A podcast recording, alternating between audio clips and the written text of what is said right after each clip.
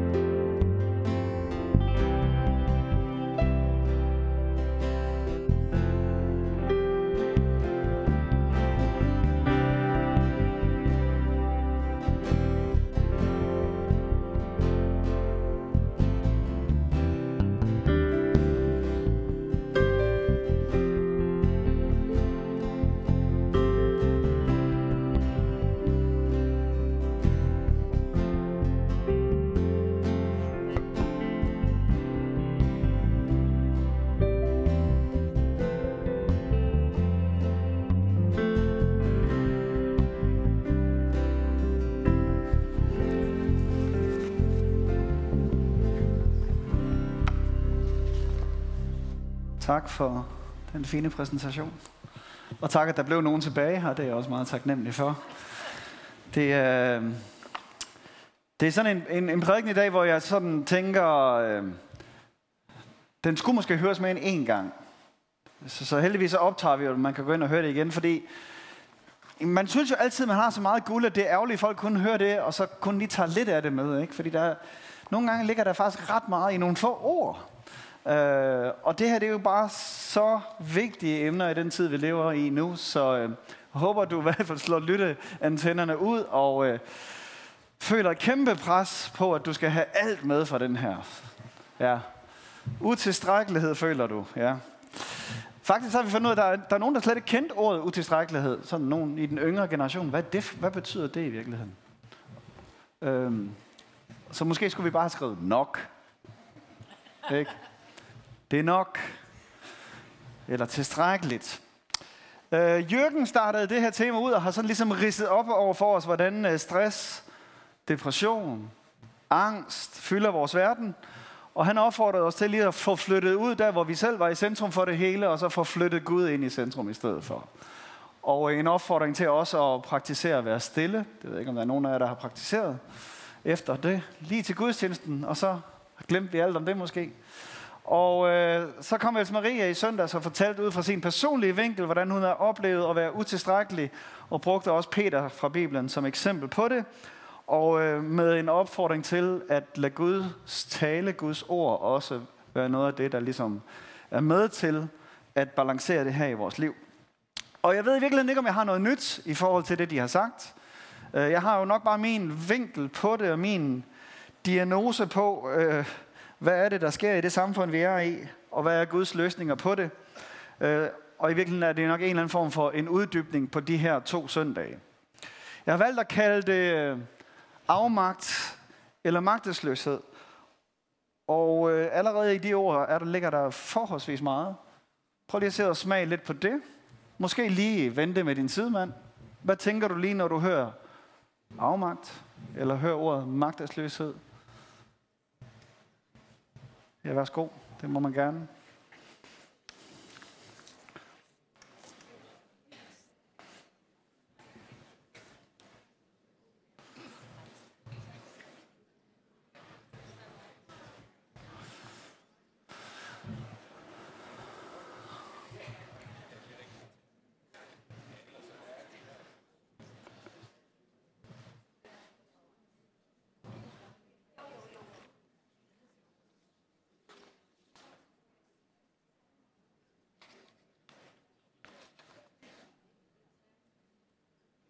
Godt. Det kunne I sikkert snakke meget videre om, men øh, forhåbentlig så, øh, så bliver I klogere på, hvad jeg lige lægger i ordene, når vi er færdige her. Nu vil jeg gerne starte med bare lige at, øh, og sådan, at I lige tager en øh, selvtest her i forhold til, hvor øh, utilstrækkelige eller tilstrækkelige I er, og hvor optimeret I er. Altså, øh, Ellen har allerede været inde på alle de roller, man har. Øh, jeg vil bare lige tjekke, tjekke med jer her. Øh, bum. Hvordan ser det ud? Øh, din tidsanvendelse den her weekend.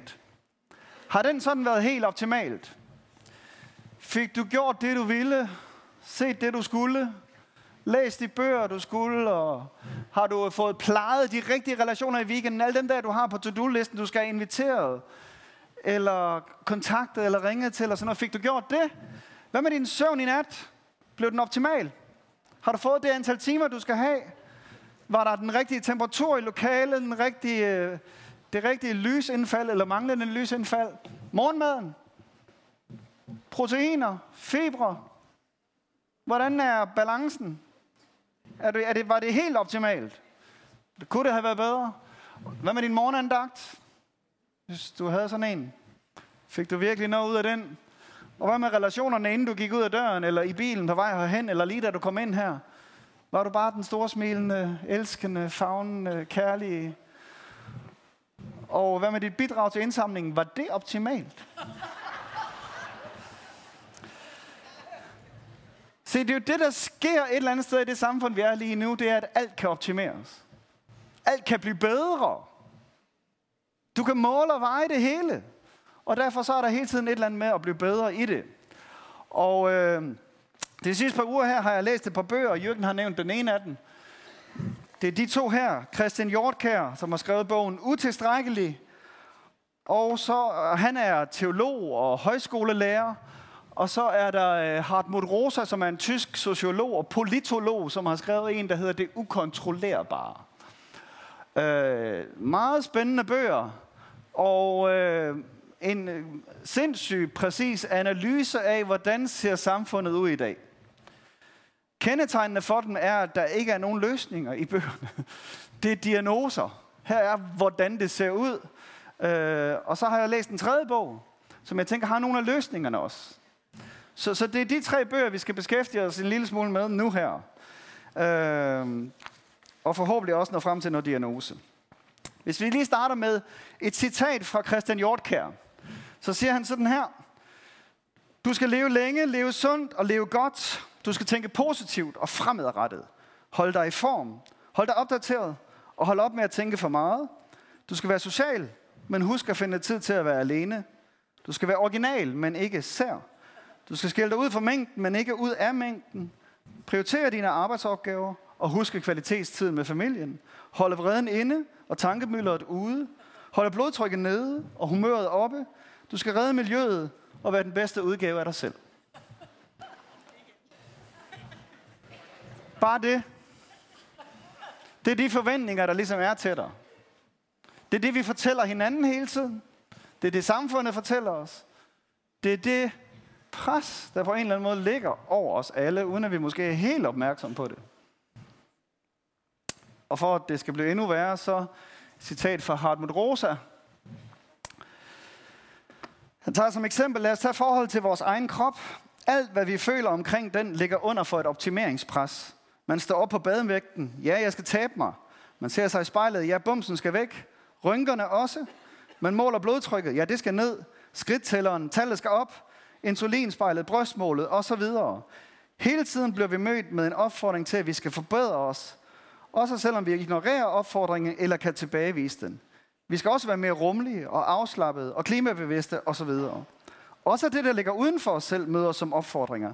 Der er bjerge, der skal bestiges, eksamener, der skal bestås, trin på karrierestigen, der skal nås, kærester, der skal erobres, steder, der skal besøges og fotograferes. Det må man virkelig have set. Bøger, der skal læses, film, der skal ses, osv. Kan I mærke tyngden? Det, det er det samfund, vi lever i, og det er jo derfor, at øh, det er hårdt. Det er derfor, at øh, mange knækker på det. Det er derfor, vi er stressede og udbrændte, deprimerede og angst og alt, hvad der nu er af diagnoser øh, og tilstande, vi befinder os i. Det er fordi, det her det er det, der møder os hele tiden et eller andet sted. Og øh, lad mig sige en lille smule mere om det. Fordi øh, der er nogle, der er noget, der hænger sammen selvfølgelig her. Det starter med, hvordan vi tænker. Øh, det vi tænker, det er det, der medfører de handlinger, vi har. Og det er det, der giver et eller andet resultat i sidste ende. Og jeg kunne tænke mig bare lige at prøve at tage hver af de her to vinkler på det, øh, Hjortkær og Rosas, og så prøve at komme med nogle modsvar på det. Allerførst, det som Christian Hjortkær taler om, det er jo, at øh, det vi hele tiden har i fokus, det er idealer. Før i tiden, så vidste du ligesom, hvad målet var. Du skulle have en uddannelse, et job og en livssituation, sådan lidt ligesom dine forældre. Ikke? Eller lignende. Det, det var sådan rimeligt indgrænset, hvad det skulle. Nu er alt muligt, får vi at vide i hvert fald. Vi får at vide, at du kan, hvad du vil. Vi hører alle mulige slogans. Uh, OnePlus-telefonen har et slogan, der hedder Never Settle. Altså aldrig slå dig til tåls. Og det er selvfølgelig sådan deres slogan som firma, men det er også rigtig mange slogan. Ubevidst, aldrig slå, slå dig til tåls. Så går du måske rundt med en t-shirt, hvor der hedder Be the Change, eller nogle sko, hvor der står Just Do It. Før i tiden, så hed det Du må ikke. Der var nogle moral, noget lov. Nu hedder det Just Do It. Der var også nogle t-shirts, der hedder Release the Beast. Hvis du kan det, så skal du gøre det. Alt kan optimeres. Jord kan nævne et eksempel, hvor han ser et tv-program, hvor de interviewer en ung pige, og så, så peger de lige kameraet hen på hendes computerskærm, hvor der står, står en, en seddel, der hedder, hvis bedre er muligt, er godt nok ikke godt nok. Hvis bedre er muligt, er godt nok ikke godt nok. Meget præcist i forhold til, hvordan rigtig mange tænker. Selv døden bliver optimeret. Jeg hørte lige en historie, jeg kan ikke huske, hvem det var, jeg hørte det fra. Jeg hørte den lige i løbet af den her uge. En, som, som, som sådan var meget deprimeret og sådan noget, men, men det skulle ikke være den her måde, hun døde på, fordi det var ikke det eftermæle, hun ville lægge. Altså, selv, selv det skulle optimeres, så det blev en brag af en udgang et eller andet sted. Så får vi at vide, at vi er unikke. Du er enestående. Og så bliver vi tit enestående og kommer til at være helt alene der i vores egen verden. Og så skal du være lidenskabeligt engageret i dit studie, i dit arbejde, i dit parforhold, i dine børn, i øh, nyhederne, du ser i klimaet, i kampen mod uretfærdighed, og for øvrigt selvfølgelig også her i kirken. Du skal være lidenskabeligt engageret i alt det, du har gang i. Og så prøver vi at leve op til ikke bare vores eget ideal, men i virkeligheden på hvert område af livet og enhver rolle, de idealer, vi præsenterer os for. I samfundet og på sociale medier. Så vi ser et ideal, ideal på et bestemt lille område og tænker, det er det, jeg skal. Det er barn. Det er det, jeg kan. Og så glemmer du, at på alle andre områder når det menneske nok ikke det, de andre idealer. De, der, der når de måske ikke så højt op, og der er jo måske en bagside. Og så har du et andet område, hvor du sammenligner med et anden person. Og et tredje område, hvor du sammenligner med en fjerde. Så jeg skal have ferie ligesom dem, og jeg skal have børn ligesom dem, og en uddannelse ligesom dem, og en indkomst ligesom dem, og relationer ligesom dem. Så vi tynger alle idealerne op og får sådan nogle ultra-idealer på alle områder af livet, hvor vi sammenligner os med andre mennesker. Og hvis der så er en, der hæver barn, så hæves den for os alle sammen. Så kan vi alle sammen lige pludselig løbe lidt hurtigere, eller gøre det lidt bedre, eller bruge vores tid lidt bedre, eller... Og det medfører så også, at hvis der er nogle af de der forbilleder, der mislykkes, så er det bare sådan, åh, hvor er det dejligt, de ikke klarer det sådan set, ikke? Fordi så sænker vi lige barnen lidt igen. Så er ikke helt det samme pres, faktisk. 12-trins skalaen er simpelthen et ærketypisk eksempel på det her. Da jeg var ung, da jeg gik i skole, der, var, der hed det 13 skalaen. Det, det gør det jo nok for en del af jer herinde. Der, 13 skalaen, den begyndte ned ved 0. Og så arbejdede du dig op. Altså du fik jo 0,3 bare for at komme til eksamen. Du havde gjort dig en anstrengelse og var kommet ind i lokalet, så fik du 0,3. Og hvis du så kunne lidt mere, så kunne du få 5. Og, så, og 13, det var for den ekstraordinære indsats, altså hvor du vidste mere end læreren. Du vidste godt som normal elev, at den var, du kunne måske nå den i et eller to fag. Men, men ellers så var den uopnåelig. Ikke? Det, var ikke, det var ikke målet. Så har vi 12-skalaen. Den vender sådan, at du starter med at have 12, når du går ind i eksamenslokalet. Og så går det ned ad bakke derfra. Alt, hvad du siger, trækker potentielt ned. Så du er hele tiden bagud på point. Du, du mister noget, i stedet for at vinde noget. Du har det fra starten, men du mister det. Ligesom alle andre steder i livet et eller andet sted. Og så får vi den vildfarelse, at 12 er muligt. Og vi burde jo nok, hvis jeg har det, når jeg kommer ind, så burde jeg jo også kunne beholde det her. Så det burde jeg jo kunne nå et eller andet sted. Problemet er bare, at skalaen er jo også lavet sådan, at der er 10%, der skal have hver ting. Der er 10%, der skal have 0,2. Så hvis der er for mange, der ligger der, så sænker man, eller hæver man baren, fordi der er nogen, der skal have 0,2. Der skal minimum være 10%, der får 0,2.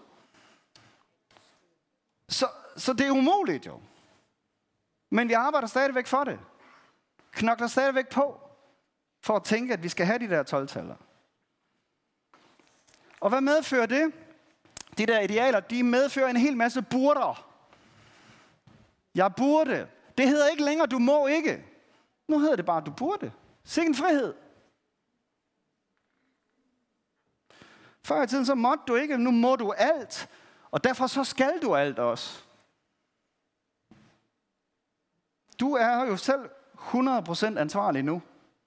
Du har faktisk ikke gjort noget forkert. Du har bare ikke gjort nok. Er det lettere? Hele tiden ikke at have gjort nok?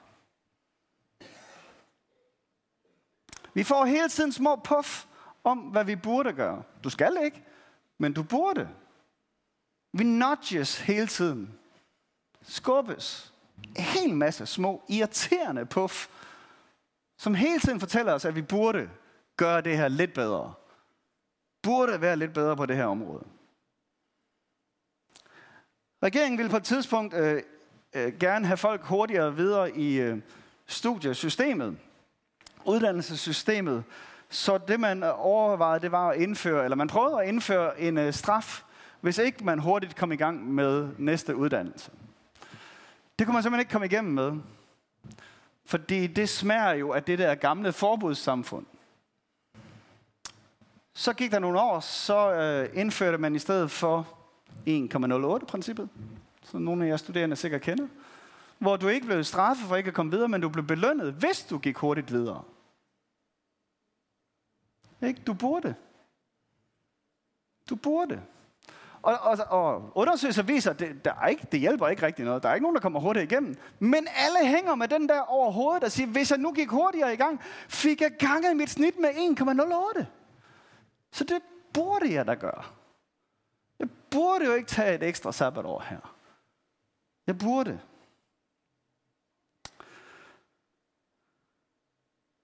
Og det medfører jo naturligt nok alt det her en afmagt. Det er jo helt umuligt. Vi giver op, vi bliver deprimeret, og vi bliver udmattet. Det er måske det bedste ord i virkeligheden. Bliver udmattet. Hvis målet er idealet, altså uopnåeligt, så er der jo aldrig tid til at hvile og aldrig tid til at være tilfreds. Hvis dit mål er et ideal. Så vidt Christian Hjortkær. Rosa han snakker om, at vi har et ønske om kontrol. Og før i tiden, så var det jo begrænset, hvad vi kunne kontrollere.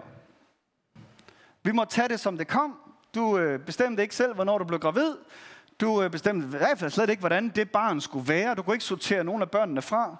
Men nu har vi mere og mere kontrol over alle mulige områder i vores liv. Vi kan overvåge vores krop.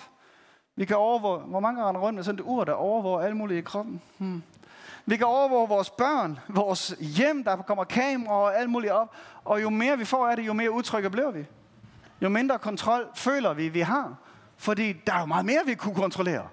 Og jeg har jo ikke styr på det her. Og han taler om, at der er sådan fire dimensioner i det der med kontrolfreakness. Det første er, at vi sådan har, øh, det, at der er noget, der bliver synligt for os. Først får vi øje på det. Og hvis du har din telefon inden for rækkevidde, så har du jo verden inden for rækkevidde lige pludselig. Hele verden. Alle nyheder hele vejen rundt. Så det bliver synligt for os. Det næste er, det er, at det bliver opnåeligt for os. Når jeg bestiller der bare lige en vare i Kina, hvis jeg mangler den. Det tredje er, at vi vil beherske det.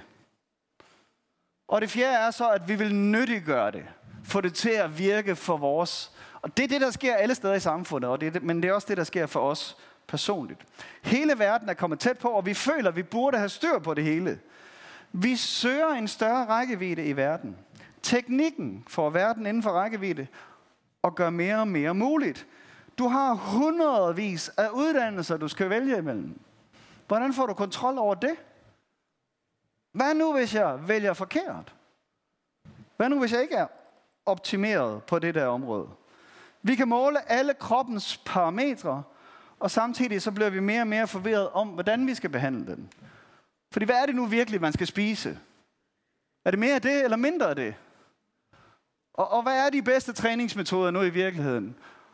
Og fordi vi hører forskelligt hver eneste uge, fordi at hele verden er tilgængelig for os. Og vi skal tage stilling til det hele. Alt det der, der kommer ind for vores rækkevidde, skal jeg tage stilling til. Jeg skal tage stilling til, hvad der sker med kvinderne i Iran. Før i tiden ville jeg ikke ane, at der skete noget i Iran, vel? Men det skal jeg tage stilling til nu. Skal tage stilling til, hvad jeg mener om russerne og kineserne og ukrainerne. Jeg skal tage stilling til, hvad for et køn jeg har. Jeg skal tage stilling til rigtig mange ting, jeg før ikke skulle tage stilling til.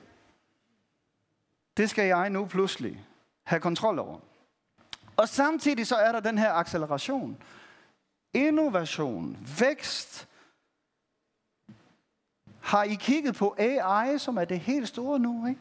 Kunstig intelligens, det har I vel sat jer ind i. Det bliver fremtiden. Hvis ikke du sætter dig ind i det, så bliver du hægtet af vognen. Det er vi allerede. Tak. Og samfundet er givet sådan lige nu faktisk, at man bliver nødt til at bevæge sig, ellers så vælter du. Det er lidt ligesom at køre på cykel. Du bliver faktisk nødt til at have fremdrift. Rosa han bruger et billede med, det er ligesom om du, du står på en rulletrap, der kører op. Nej, der kører ned. Du står på en rulletrappe, der kører ned, og du er på vej opad. Hvis ikke du bevæger dig, så sakker du bagud. Du bliver faktisk nødt til at holde dig i bevægelse, bare for at holde trit med det, der sker.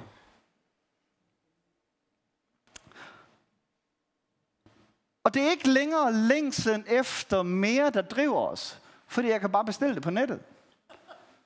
Det er frygten for mindre. Og derfor så er det jo frygteligt lige nu, når man i England går ind i et supermarked og ikke kan få tomater. Jamen, jeg er jo vant til, at jeg har styr på det. Jeg er vant til, at alt er inden for min rækkevidde, så nu mister jeg noget kontrol her. Og det medfører et eller andet sted noget aggression. Jeg skal besejre livet. Beherske det. Jeg skal vokse. Jeg skal udvikle mig. Jeg skal tage ansvar. Før så reagerede vi på det, vi kom ud for. Fordi vi kunne ikke gøre noget ved det. Nu skal vi være proaktive og tage ansvar og kontrollere det. Vi kan ikke nøjes med bare at respondere. Og vi får en usikkerhed og en afmagt over for det, som vi i århundreder har haft styr på. Det ved vi da, hvordan man gør. Jeg ved da, hvordan jeg laver mad. Hvordan jeg spiser. Hvordan jeg føder børn. Hvordan jeg opdrager børn. Hvordan jeg sover. Hvordan jeg går. Hvordan jeg sætter varme på. Hvordan jeg lufter ud. Hvordan jeg kaler for noget. Hvordan jeg elsker. Det ved man da bare, hvordan man gør.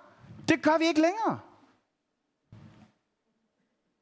Fordi alt det, vi har gjort i århundrede, det er måske ikke godt nok. Måske er der en optimal måde at gå på, og sove på, og lufte ud på, og opdrage børn på. Selvom vi har gjort det i århundrede, så skal vi have optimeret det, og have kontrol over det, have styr på det, og forholde os til det. Så afmagt og stress selvfølgelig. Eller apati, hvor du bare siger, jeg kan ikke følge med. Det kan jeg ikke. Så sætter jeg mig på den her rulletrappe, og så går det bare nedad. Halleluja, det er de gode nyheder i dag. Nå, sådan der, ikke også? Hvad gør vi? Hvad gør vi, når vi er stillet over for sådan et samfund, og stillet over for den tænkning, og det kryber ind hos os selvfølgelig også? Jamen, øh, lad mig foreslå noget. Allerførst, i, i forhold til Hjortkær og idealet derovre. Så Hjortkær er selv teolog, og han nævner selv Jesus. Han siger, hey, Jesus han er jo idealet. Han siger faktisk, Jesus han nåede det jo også. Han, han brød 12 skalaen, ikke? Han ikke, han ikke bare tilfredsstillede den, han brød den. Og så, og så begynder han at tale om, men problemet er jo, så blev det ham, der er vores ideal, og så blev det stadigvæk. Og der er nemlig en lille twist der jo. Fordi øh, han hæver jo barn, sådan set. Ikke? Jesus han kommer og siger, jamen det er rigtigt nok, du må ikke gå i seng med en andens kone. Men jeg siger dig, hvis du bare i dine tanker, så har du brudt loven. Det er jo umuligt. Ikke? Han siger, I skal være fuldkommende, ligesom jeres himmelske far er fuldkommen. Nå, okay, ikke mere. Bare det. Og, men alt det gør han jo for at sige, hey, du kan ikke. Men jeg kan. Jeg opfylder idealet. Ikke bare alle de her idealer, vi kan sætte op, men Guds ideal. Så han gør det ikke bare svært, han gør det umuligt. Og meningen er, at det skal drive os til ham.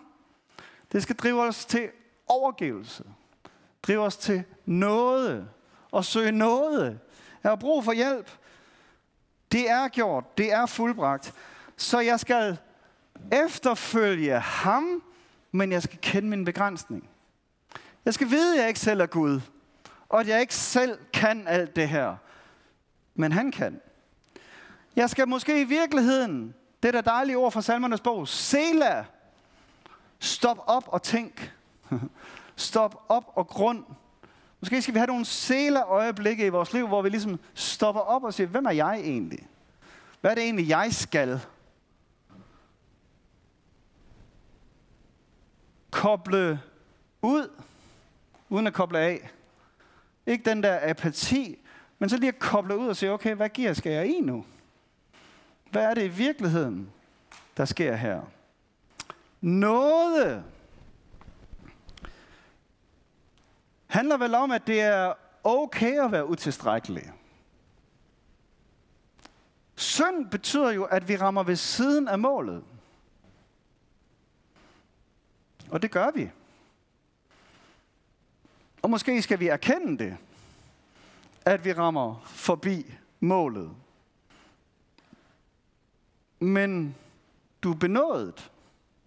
Det er faktisk et ret fedt ord. Benådet. Benådet. Og se sig selv som benådet. En benådet sønder. Jeg rammer ved siden af målet, men der er noget. Han nåede målet. Han har gjort det. Det var fuldbragt. Og måske er vi i virkeligheden kun noget i kraft af, hvis skabninger vi er. Vi er i en proces. Vi er ikke nået i mål. Og det er måske virkelig også rart at huske, at det er alle andre heller ikke. De er også i en proces på vej mod et mål.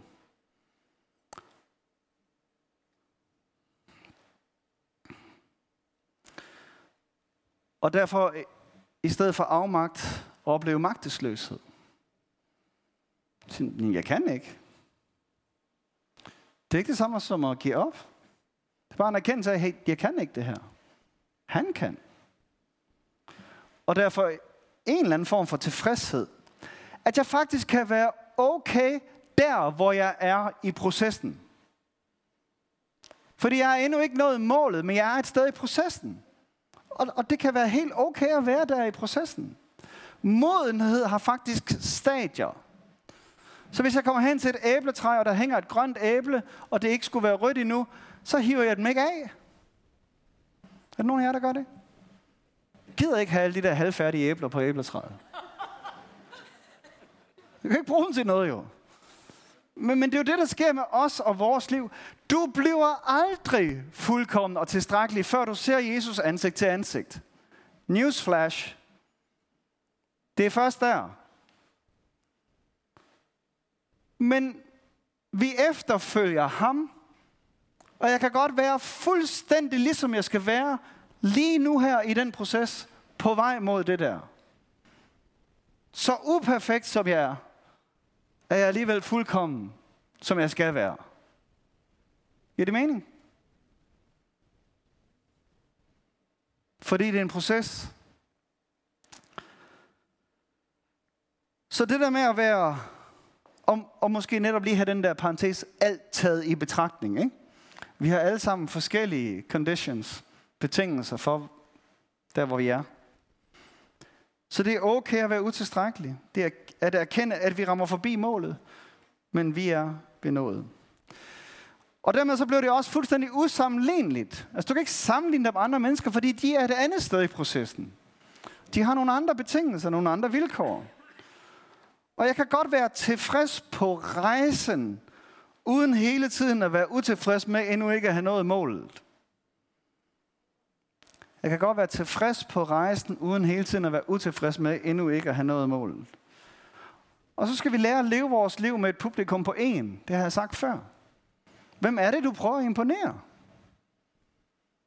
Det er kun ham, det er, der er dit publikum. Paulus siger sådan her i Filipperød 4.12. Jeg har lært hemmeligheden ved at være tilfreds i enhver situation.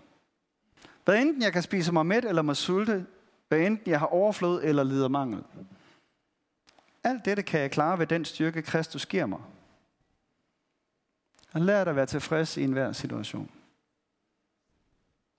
Jeg er på rejse. Øh, oh. Og det giver også en eller anden hvile. I forhold til Rosas kontrol, hey, det er ham, der har kontrol. Han har styr på det. Kongebørn, det er ham, der er konge. Det er ham, der regerer. Det er ikke dig. Jesus siger faktisk sådan en lignelse, og så siger han, øh, sammenligner han det med, at vi er tjenere, og så siger han, du er kun en unødig tjener. det er ham, der har styr på det. Og han er i kontrol. Hvad betyder det så for os? Betyder det så bare, så skal vi slet ingenting gøre, så kan vi bare læne os tilbage i sofaen?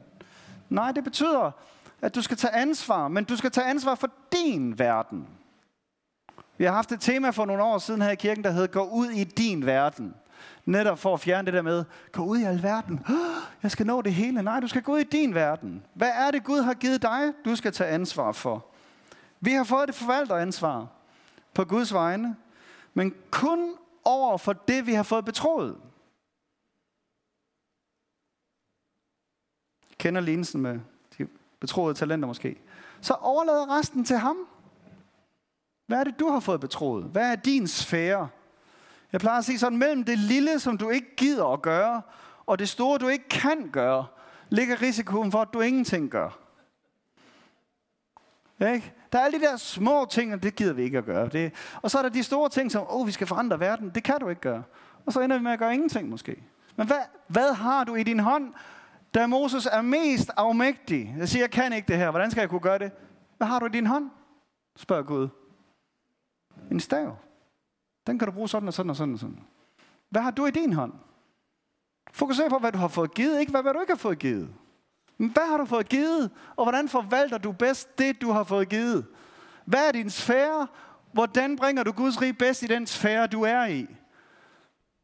Jeg tror ikke, du kommer til at forandre en hel masse i Kina.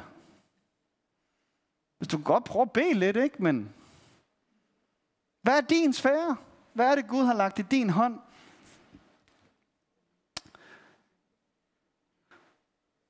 Så måske skal vi nogle gange bare lade livet ske.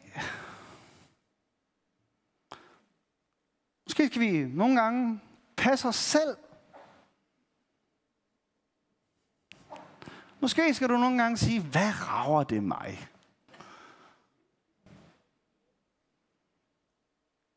Han har styr på det. Det behov, du ser, som ikke at du er i nærheden af at kunne gøre noget ved, det har han nogle andre, der skal løse. Paulus siger, at vi skal bede for konger og alle i ledende stillinger. Så at vi kan leve et fredeligt og stilfærdigt liv med en værdighed, som ærer Gud. Ej, hvor kedeligt. At leve et stilfærdigt liv. Vi skal da alle sammen være world changers, ikke? Ja, din verden. Du skal forandre din verden. Så find ud af, hvad din verden er. Hvad er dit indflydelsesfære, og hvad har Gud lagt i din hånd? Magtesløsheden. Og så blev det en nådes arbejde. Det er jo sådan lidt en, øh, et paradoxalt udtryk, men det er faktisk noget, han, Paulus han taler om. I får verset lige om lidt her. Øh, og han siger også i 2. Timotius, hent din styrke fra den noget, som Jesus Kristus giver. Hent din styrke fra den nåde, som Jesus Kristus giver. 2. Timotheus 2.1. Han siger til Gideon, drag afsted i denne din styrke. Og Gideon har helt sikkert kigget sig lidt omkring og sige, hvad for en styrke? Jeg er den mindste slægt, og den mindste, og den mindste, og den mindste, og jeg står hernede og gemmer mig for alle fjenderne. Drag afsted i denne din styrke, siger han til ham. Paulus siger, at læmet føjes sammen, og hvert enkelt led hjælper til med den kraft, det har fået tilmålt. Ikke med den kraft, den anden havde fået tilmålt, eller den kraft, de ville ønske, de havde fået tilmålt, men med den kraft, du har fået. Hvad er det, du har fået tilmålt? Med det kan du gøre en forskel. Og han siger også, at vi som gode forvaltere af Guds mangfoldige nåde, skal enhver af jer tjene de andre med den noget, han har fået. Vi har alle sammen fået noget, vi skal gøre. Så jeg er magtesløs, men han styrer. For lige et par vers der. Filipperbrevet 3.12. Jeg mener ikke, at jeg allerede har forstået det hele, eller er blevet fuldkommen. Men jeg bliver ved med at arbejde hen imod det mål, som Kristus gav mig, da han i sin tid greb ind i mit liv. Paulus siger, hey, jeg mener ikke, at jeg er fuldkommen. Men jeg har et mål, jeg går efter. Og hele vejen på rejsen kan jeg være tilfreds. Uanset hvad der kommer imod mig, så ved jeg, at jeg er på en rejse, jeg er i en udvikling. Jeg er i det modenhedsstadie, hvor jeg skal være. Jeg arbejder med de ting, der bliver sat foran mig. Så siger han sådan her i 1. Korintherbrev. Men af Guds nåde er jeg blevet det, jeg er. Hans nåde over mig har ikke været forgæves, for jeg har arbejdet hårdere end nogle af de andre apostle. Dog er det ikke min fortjeneste. Det skyldes ene og alene den nåde og kraft, Gud har velsignet mig med. Så jeg har knoklet, men det er noget. I min sfære. Og endelig så har vi selvfølgelig verset her fra 2. Korintherbrev, hvor Paulus han er ved at give op, og så siger Gud til ham, min nåde er der nok, for min kraft når sit mål gennem magtesløshed. Og så siger Paulus, derfor vil jeg hellere fremhæve min magtesløshed, for at kraften fra Kristus kan virke igennem mig. Derfor kan jeg se det gode ved at være magtesløs, ved at blive mishandlet og lide nød, ved at blive forfulgt og være i vanskeligheder for Kristi skyld. For når jeg er magtesløs, der er jeg stærk. Fordi der kan han komme til. Så må alt det, vi er ude for i den her verden, med utilstrækkelighed og mangel på kontrol, ikke føres til afmagt, og apati og depression og stress, men til en magtesløshed. En afhængighed af ham. En forståelse af, at det er ham, der er det fuldkommende ideal, og jeg er på vej derhen, og rejsen er god. Og jeg har et ansvar, men det er ham, der er i kontrol. Jeg skal gøre det, jeg skal gøre på rejsen med det, jeg har fået i mine hænder. Amen. Lad os bede sammen. Jesus hjælp os. Herre, at leve i den her verden med de udfordringer, der er her, det pres, der er omkring os. Og herre, tak, at, øh, at du også har en kur her. Her hjælp os at øh, få tingene på plads. Først i vores tænkning, og så i vores handlinger her. Hjælp os at forstå, at du har ligesom brudt grænsen og nået nået det og fuldbragt det. Og det er dig, der er vores ideal. Her hjælp os at være i proces. på vej mod Kristus lighed. Tak, at du arbejder med os i det tempo, som vi kan holde til. Og her hjælper os også at give noget til hinanden på den rejse. Og her så takker vi dig også, fordi du er i kontrol. At vi kan slippe det kontrolønske, vi har alle steder i vores liv. Og sige, du er i kontrol. Vis os, hvad der er vores verden, vores ansvar. Vis os, hvad vi har fået i vores hånd, og hvilken verden vi skal bruge det i. Og her hjælper os der at være gode forvaltere. Her så vi kan finde en øh, tilfredshed og en hvile og en afhængighed af dig, som du ønsker, vi skal have her. Tak, at i vores magtesløshed, der kan du komme til. Tak, at du ønsker at forvandle den her verden. Men tak, at vi ikke hver især skal gøre det alene her. Jeg beder dig om, at du tager en sætning eller to og arbejder videre i os. Her må det, må det roe, må det, må det være med til at give os frihed, med til at øh, løse byrder, med til at give energi ind i det, vi har med at gøre til hverdag. Amen. Amen.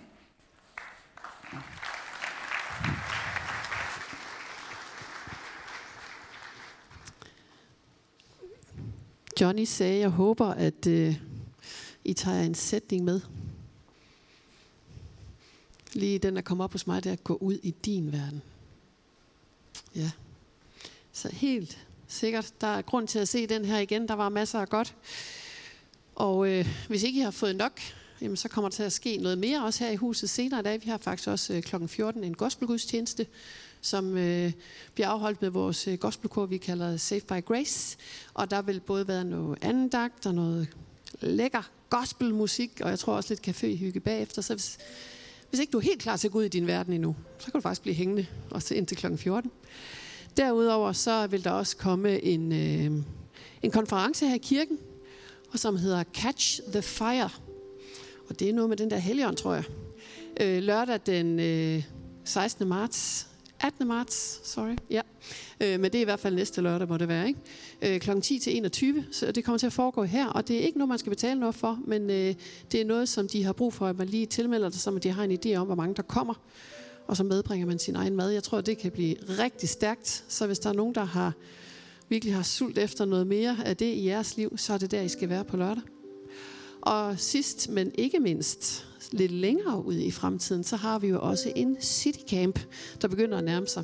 Og der vil vi rigtig gerne begynde at have et overblik over, hvor mange der kunne tænke sig at være med. Fordi det er jo der, altså nu har jeg selv lige været på en konference her i weekenden, og jeg bare gik derfra og tænkte, hvor er det bare værdifuldt, når man nogle gange lige tager nogle dage ud og mødes som fællesskab og bare har tid sammen, netværker sammen, har tid til at sætte sig med en kop kaffe sammen lige og dele liv og det er også sådan noget, der bliver taget plads til på vores City Camp. Det skal for, komme til at foregå i maj. Ja.